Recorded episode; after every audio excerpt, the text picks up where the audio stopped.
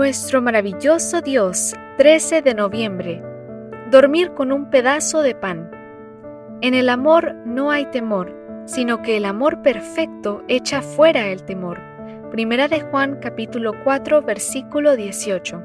Uno de los grandes desafíos que los aliados enfrentaron después de finalizada la Segunda Guerra Mundial fue la atención de los niños huérfanos.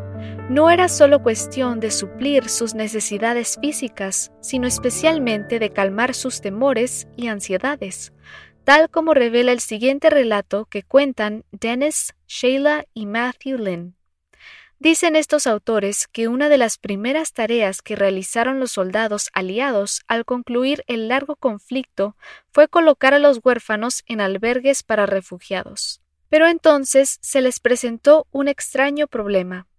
Aunque los niños tenían comida y recibían buena atención, muchos no podían dormir en las noches. ¿Qué estaba interfiriendo con su sueño? Nadie sabía qué exactamente, pero entonces a alguien se le ocurrió una singular idea dar a cada niño un pedazo de pan a la hora de dormir, no para que lo comiera, sino simplemente para que lo tuviera. Así se hizo, y a partir de entonces los niños durmieron plácidamente toda la noche. ¿Cuál era el problema? El temor inconsciente de no saber si comerían al día siguiente. Se necesitaba, por lo tanto, un antídoto que desplazara o contrarrestara ese temor.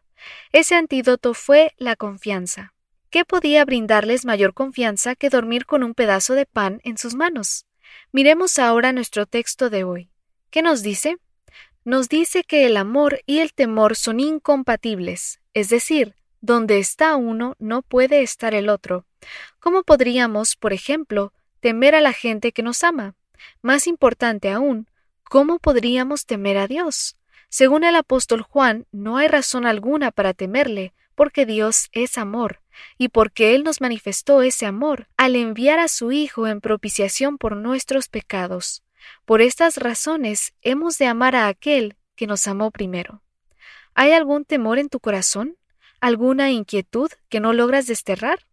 Sea que en tu vida haya temores conocidos u ocultos, este es el momento de tomar una decisión la decisión de creer que el amor de Dios por ti es más grande que todos tus temores, la decisión de creer que Él está en el control de tu vida y de que cuidará de todo lo que es precioso para ti. Entrégale, pues, tus preocupaciones, tus angustias, y confía plenamente que Él, como tu amante Padre que es, te dará el descanso que tu corazón tanto anhela. Amado Padre Celestial, en este momento decido entregarle mis temores y mis angustias, y a cambio le pido que aumente mi fe. Quiero confiar en usted como un niño confía en la protección y la bondad de sus padres que lo aman. Le pido esto en el nombre de Cristo Jesús. Amén.